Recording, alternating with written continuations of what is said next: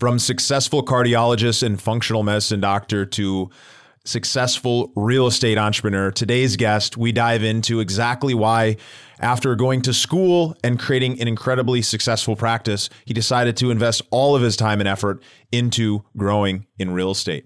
We're going to be learning some lessons about how he thinks, how we can apply some of those same ways of thinking within our own lives and businesses so that no matter how successful we've been or what we're doing in our life, we know we can find a path forward. Let's get right to it.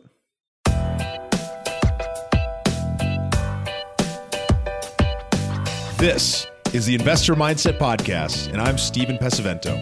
For as long as I can remember, I've been obsessed with understanding how we can think better, how we can be better, and how we can do better. And each episode, we explore lessons on motivation and mindset from the most successful real estate investors and entrepreneurs in the nation. Today's episode is sponsored by Von Finch Capital. If you're interested in investing alongside me in the same type of real estate opportunities that I personally invest in, then head over to Von Finch Capital and join their private investor network. You can do so at vonfinch.com/invest. Join me on that next deal, and I look forward to seeing you on the inside.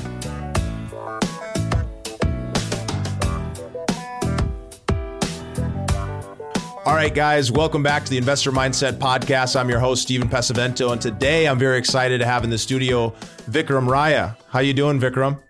Dude, I'm doing excellent. I'm so excited to be here, Steven. I'm pumped up. Let's do this. Awesome. That is what I like to hear.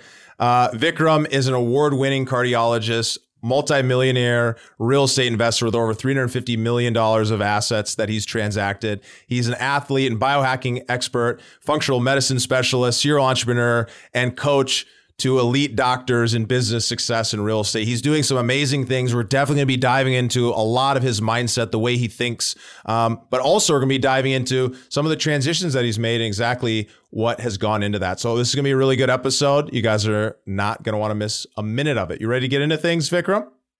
Let's ignite. All right. So before we dive into business, I always like to start by looking back at earlier in your life. What events or influences from your childhood shaped who you are today? Good question. There's so many influences, but it's really growing up in sort of a middle class, sometimes maybe lower middle class background, and realizing we weren't allowed to do all the things that everyone else was, like not having opportunities to maybe travel as much as we wanted to, or always cutting coupons, saving, try to live below our means. And then obviously the book that revolutionized most of us out there who are in real estate, reading Rich Dad, Poor Dad, Cashflow Quadrant, you know, all these things, Think and Grow Rich, the self-development aha moments, the light bulbs didn't just switch on, it glared on.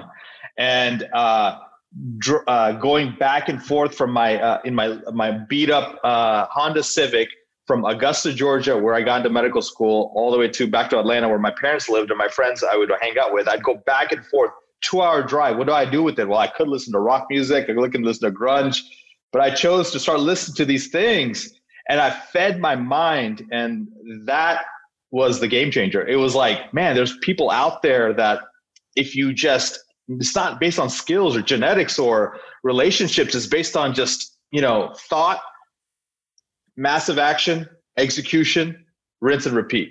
And yeah. So that really shifted it, man. So many things that I can relate to there, but it's so interesting, right? You come from this middle-class family where money is not necessarily the most prevalent thing. And what was it? What was that moment when you were a kid that you can remember back to where you thought maybe it's possible for something to be different? You know, sometimes it's the negative that inspires you more than the positive, Stephen. Mm-hmm. And it's really my mom and dad. I love them. They're beautiful souls. They're beautiful people, but they would fight on one thing. And, you know, it was me and my younger brother. And what I would notice is my younger brother would just check out. He would do his thing. He wouldn't be really bothered by it, but it hurt me when they fought so vigorously about money. Mm. Oh, why did you invest there? Why did you lose money there? Or, hey, you know, we can't afford that, or let's wait, let's live, let's keep it tight, or like, you know, and it just, I made a decision, not because I wanted to be wealthy or rich, but I just saw that money, not having money caused pain, Stephen. And I was like, I don't want that. Like, and it was not conscious. It was subconscious. I was like, I'm going to just get abundance and I just want to blow it out of the water, because I never want that to be an issue in my life and my family. Oh man, I have such a similar story. It's so interesting to see how people are often driven by similar things. And so for all you listeners out there, there's something that's driving you. There's something that's pushing you forward. Recognize what that is, appreciate it, and then learn how you can move past it and well beyond it, right? Use that fuel, but don't let that thing hold you back from, living a fulfilled life as well. And so, you're somebody, Vikram, who has already had so much success in multiple different areas. You go to school for 12, 20, 30. I mean, it's so long to be a doctor, not only a cardiologist, but all of a sudden then you make this switch. You make this move into real estate investing and spend so much more of your time there than in the career that you invested so many hours becoming an expert in. Talk to us a little bit about why you decided to go down that path and what was some of the thinking that led to that. So there's two sort of parallel paths and decision points, Steve. So like I was thinking that, hey, look, I should, obviously I loved cardiology. I wanted to practice it. And that was like a goal of mine, initial goal. I had 6 people in my family die of heart attacks, Stephen. And so I was like, this is a must to learn. I mean, I got to figure this out. Not only for myself, but for everybody else around me. And I did. And I was like, it was one of the most competitive specialties to get into. And I worked my tail off. Again, it's not phenomenal skill. It's phenomenal will that got me to where I am. Right. And I just like sort of manufactured this thing called success. And once I got in, I was like, great, this is awesome. And during my training, I sort of got disillusioned. I noticed doctors doing things, not just for the sake of doing them, but they were doing them for the sake of money. And they were working long hours and they were doing things sort of off label. And it didn't sit well with me. And I was like, all right, if I'm still practicing by the age of 40, and I was like 30, 31, 32 at the time, I'm like, something is terribly wrong. Meaning like I go, I'll practice, but like, I want to figure out some other streams and practice. It's not that I don't want to practice cardiology. I don't want to practice traditional cardiology. I don't want to practice traditional medicine. I knew there was a better way where I practice on my terms because I want to, not because I have to, and my money's coming from other places. Now, I had no clue where that other place was. I just knew it was not going to be in medicine, because people go into medicine to be rich, and that's a fool's errand. And so what happened was I started doing options trading while I was training in cardiology. And so half the day was spent, putting stents in, helping people, talking about blood pressure and cholesterol. And the other half, I was talking about doing butterfly strategies and call options and all that. And it was just got too much. And I actually got my butt kicked in options. And I was like, all right, this is done. I'm going to just focus on cardiology and finish that career and get to the next level. And what happened was when I started my practice in 2012, I was like, maybe I want to learn something else. And so I started experimenting with single family homes. And it was just more like a side hustle, a little hobby that I had while I still did, cardiology. But it was not until 2015, Stephen, where I was at a real estate investment association meeting. And what I would do is, here's the funny thing, right? So you know how like there's husbands that sort of, they're philanderers, they sort of cheat. And so they say they're coming home, but they're not really coming home, right? They're coming to the other home. And it's so funny now. So like my wife, like she's like, yeah, when are you coming home? I'm like, yeah, I have a late consult. I'll be coming home. I would sneak out of work at like 5 and go to a real estate investment meeting and then come home. Cause she'd get pissed off because she's with the kids by herself. So it's like that's my like quote unquote cheating or going beyond the lines, Well, what it sounds like is that the whole reason you went to go be a doctor was to help people, but really it was to be able to satisfy that fear, that pain that you were experiencing when you were a kid about money. And so you were driven because you wanted to make sure that you could create abundance, and what a guaranteed path. So you thought was to go into the medical field. And from a lot of doctors I know, it doesn't happen to be true. It's a very high paying job, but unless you're investing, you're not going to get wealthy. So you started looking to some other paths, and real estate was obviously one of them. But what ended up leading to that decision to say, you know what, I'm going to stop spending all of this time in medicine because real estate is actually the thing that's going to fill me up the most? yeah, your podcast is called Investor Mindset. And it was really going from, there's people talk about the levels of investors, and it's just like, level one, you're just thinking about it, right? You're like, okay, but all you're doing is spending all you have and even more. So you may be in debt. Level two is, all right, I'm trying to save some money. But as we know, spenders are losers. And right now, Stephen, the way that they're dumping money into the equities markets and into the money supply, 15% of everyone's 15% of every dollar is being degraded every year. So 50% of the value of your money in the bank is essentially being washed away. And unless you're investing in commodities or stocks or assets such as real estate or even Bitcoin, that value is not going to be preserved. And so I started thinking about that. So I went from level two to level three. I started reading, I started researching, I started understanding. And then I was like, all right, how do I become more of a professional investor? How do I buy my first investment house and start earning income? And so I built up a portfolio of about 30 homes from 2012 to 2015 and being a level four investor. But then the moment that completely changed my life, there's a guy named Dave Lindahl. He teaches multifamily out in Boston. And he flew in just for a night to speak at the DC Real Estate Investment Association. And I happened to be there that night, and I listened to him speak, and he talked about syndications and raising capital and buying 100-unit apartment complex. I'm like, this guy is crazy. 100-unit apartment complex? No freaking way. But it stuck with me. And then as I started getting annoyed with tenants, toilets, and time commitments with all these single-family homes, I knew that there's got to be a better way to scale.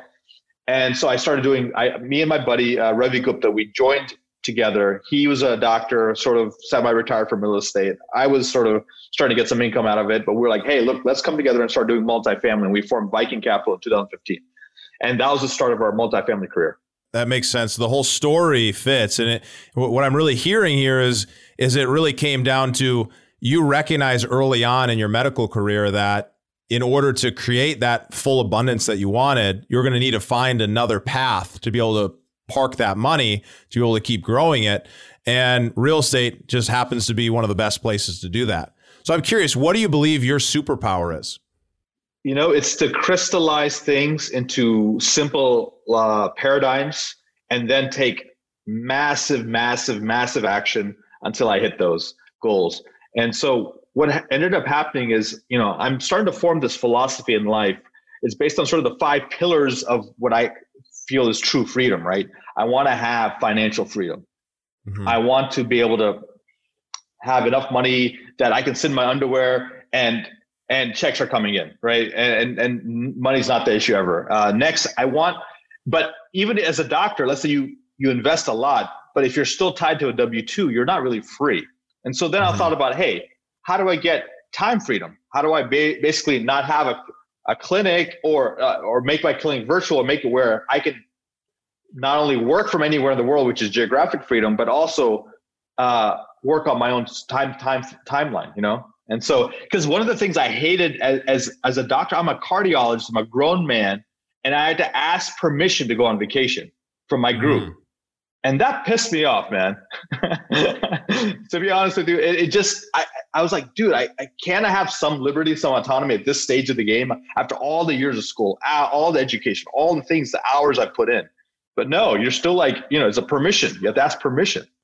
Yeah. And I wonder how many of the listeners can relate to that feeling of having to ask to go take a vacation. For me, for example, in a week, I'm just jumping on a plane. I'm going to Park City and I'm going to go snowboarding for the weekend and a couple of days during the week. I don't have to ask. I don't have to ask anybody. And that's such a rewarding feeling to be able to do that. And what's cool is real estate and just business in general can get you there, but it's so easy to also be a business owner and really actually be a business operator. So you're stuck in the business. And, even when you're a part of partnership in a group like you're talking about, you're really an operator. Like you're a technician, you're stuck doing that activity every single day. And if you're in the business, if you're the one who has to do that activity, then you're not the person who really has that freedom. Because if you're not there to do the cardiologic work, then it's not going to get done. or somebody else is going to have to do it. And so it makes so much sense. And I think it's such a great story of inspiration of somebody who worked really, really hard to go out and create something successful for themselves, just to get a medical degree, just to go and be able to create what you've created, but then to put that aside and then go and create that next level. I think it's a reminder of that we never want to stop that growth process. We can never be at a point where we're done, because if you're not growing, then you're dying. And we'd all love to just focus all of our effort on growth. And I want to stack on what you just said, Stephen. So, you know, people think we're done. Like most people, I think there's a quote. I think it's like, you know, people die at 25, but they're buried at like 80, right? Mm. So it's like the formal education of grad school, med school, whatever school, law school, business school, and then you're quote unquote done with your education. My education just got started when I finished cardiology. And in fact, I'm going to share some numbers with your audience here. I spent probably $200,000 on my medical education, but I've spent $400,000 on my real estate education. The ROI is completely different. My ROI on real estate is like 10x. My ROI on, you know, the other one is good, but definitely that doesn't even compete with real estate. So to be excellent, to shift, to pivot, to possibly forge new pathways and achieve what they want, which is a fulfilling, impact driven, income producing life. I think they need to double down on their passions, their interests, their skills, and see what the intersection, the nexus of that is. And so that's what I did. I was leading up to the five pillars, right? So I talked about financial freedom, time freedom, sort of location freedom. And then I wanted to sort of craft, how do I also have optimal time for health optimization, health freedom, and also stress. Stress is a killer. It's killing us. There are successful CEOs out there who are stressed beyond belief, and they're going to die an early death. And so I wanted to figure out how to live a more of a sort of a bulletproof mindset life. And so when I combined all these things together and I layered it with one more thing, Stephen, that's the hell yes or hell no mentality. Mm-hmm. And so I'm like, if things are a hell yes, I do it. If they're a hell no, then it's not. If they're not a hell yes, then by definition it becomes a hell no. Now there may be things that you're sort of not sure about. So we live on this earth too short a time to waste time doing things that we're not fully engaged in. You don't need to be just do courtesy visits to friends that you're not really that engaged with. You don't need to do projects that you're not fully passionate about. You don't need to start companies that you're not 1,000% ready to like dominate the industry in. So that sort of has helped me. So that sort of break or accelerator model, plus these going after these five pillars. You can hear it within what you're saying here that your part of your mindset, part of your belief structure is really, if you're going to do something, you better do it all out and you better dominate it, because what else is the reason to do that? Is that right? Absolutely. It's incredibly important to recognize what's most important to each person, right? To you, to me, to John, to Kayla, to everybody in between, because when we can understand what's important to us, then we can go out and set out to create that. And for you figured out what's important. And so that's the task that I give to listeners is to, when you hear other successful people talk about what's most important to them, use that as an opportunity to ask, well, is that important to me? And if the answer is yes, then boom, you've just learned a little bit more about yourself. And if the answer is no, celebrate that as well and start continuously going through that process of getting more and more clear so that you can start creating and crafting and building a lifestyle by your design so you can live whatever life it is that you want to live. And I think it's, you know, a lot of our parents, our coaches, our mentors, our teachers, people in work, they tell us, hey, there's only these five paths or these seven paths. But really in this day and age, especially post-COVID, you can live any path you want. So I'm still a cardiologist. I take care of patients all over the world now, doing consults as needed, and they pay me cash, and it's fun, and I just do it because I want to keep my skills fresh. Number two, I've been coached by some of the best people in the world, for many years. And now I've read pretty much most self-development books out there, business books, and biographies and people who've really motivated me and inspired me. And so all that has been pouring in, and now it's starting to spill out. And so as it spills out, I get to now coach others and pay it forward. So I'm like coaching people that are hungry and younger and ready to go. And they're at that pivot point in life where like, what else can I do? Or how else can I add even, how can I 10X what I'm doing? Or, hey, how do I shift? Yeah. And how does that fill you up? Oh my God. It just, when people succeed because of, maybe your guidance, it just, you feel like you're on the journey with them. It's a visceral victory, just like if you were in their shoes. I feel like for me, and I'm sure you probably relate to this, I feel like I learn almost as much from some of my clients as they're learning from me. It's because when they're going through that situation, and I've been there and I've done that, but it's such a reminder when they're in the depths and you see them climb and you see the success start happening, it's incredibly motivating and energizing to be reminded of that every single day and every single conversation you have, because you're actually directly making an impact on the world that they're living. Absolutely, man. You're speaking my language. We've talked about this at length. What has influenced your mindset the most to think bigger and to never stop creating this vision of what life is possible for you? Because you're somebody who's a big vision thinker, and I really want to understand, like, where does that come from and what has influenced some of those big vision thoughts? I think it's the company you keep, right? The people I'm hanging out with, the people who are on my, like, I'm going to ask your listeners, guys, take out your phone, open it up, unlock the screen with your face, and then look at your text. Look at the last 10 texts. And that's, you've probably heard this exercise in different ways, but look at the last 10 texts are basically sort of the quality of your life. Are you having memes and gifs and jokes? Or is it like, hey, I just passed on that deal, but we're thinking about partnering on this deal? Or is it like, hey, let's raise $10,000 for that charity because we want to help that department, that community in need? Or it's like, hey, let's create a magic moment with our wife, even though it's COVID. Let's create a magic moment where we have a limo and we just go around the monuments and celebrate how amazing it is that we're still in love after 13 years of being together. Those, like, what are the texts that you're getting? What are the messages that who are you interacting with? And so, Joe Fairless is a good friend of mine and I admire him highly, but there's like a friendly competition. I'm like, oh, what is Ashcroft doing? Oh, okay. Well, Viking can do the same thing. Let's go, And it's just, you want someone like, we have a company called Traction. There's a book called Traction by Gino Wickman. Yes. And so if any of you guys are sort of not early stages of a business, sort of mid to later stages of a business, it's a great book and a great business system you want to maybe incorporate into your company. And so we've actually hired a professional EOS implementer, which stands for Entrepreneurial Operating System online.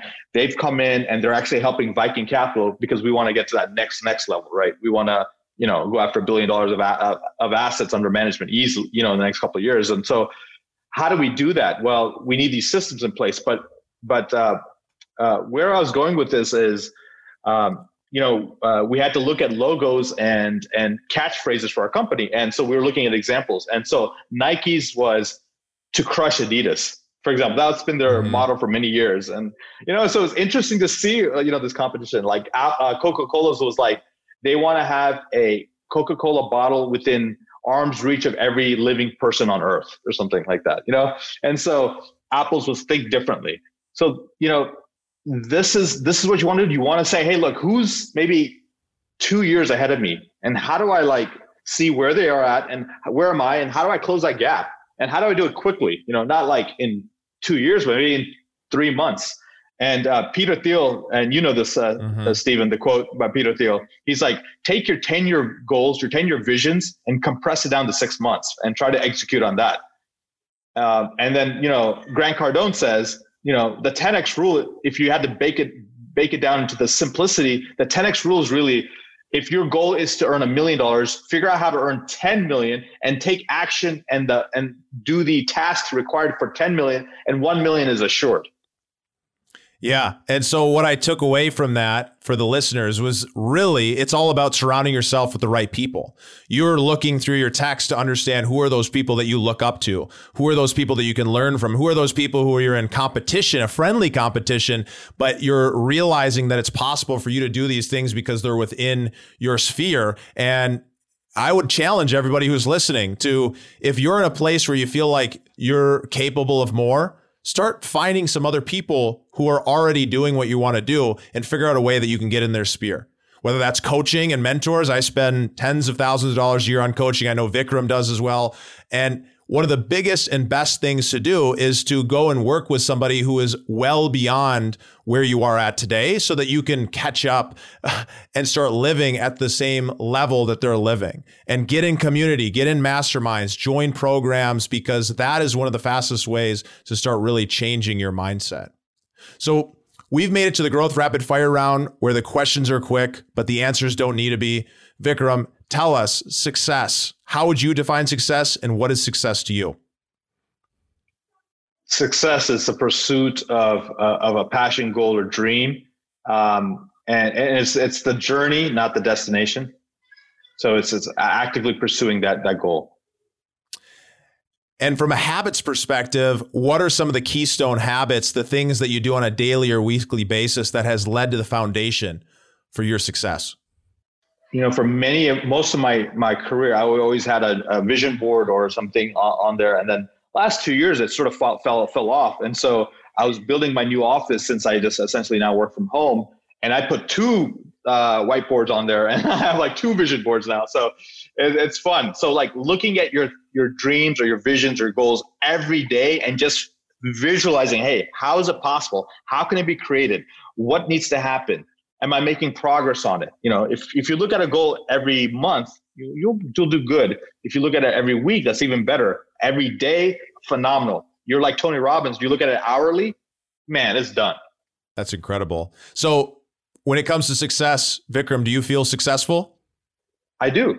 You have to think you're a success before you are. This is not related, but there's a quote that sort of I've been pondering for a while now. It's up. You know, your obsessions become your possessions. And I've actually had dreams of like, of what some of my goals were. Like, you know, I didn't usually have those kind of things, but nowadays it's so front of mind of I want to achieve this that I'm starting to think about it even like late at night, early in the morning.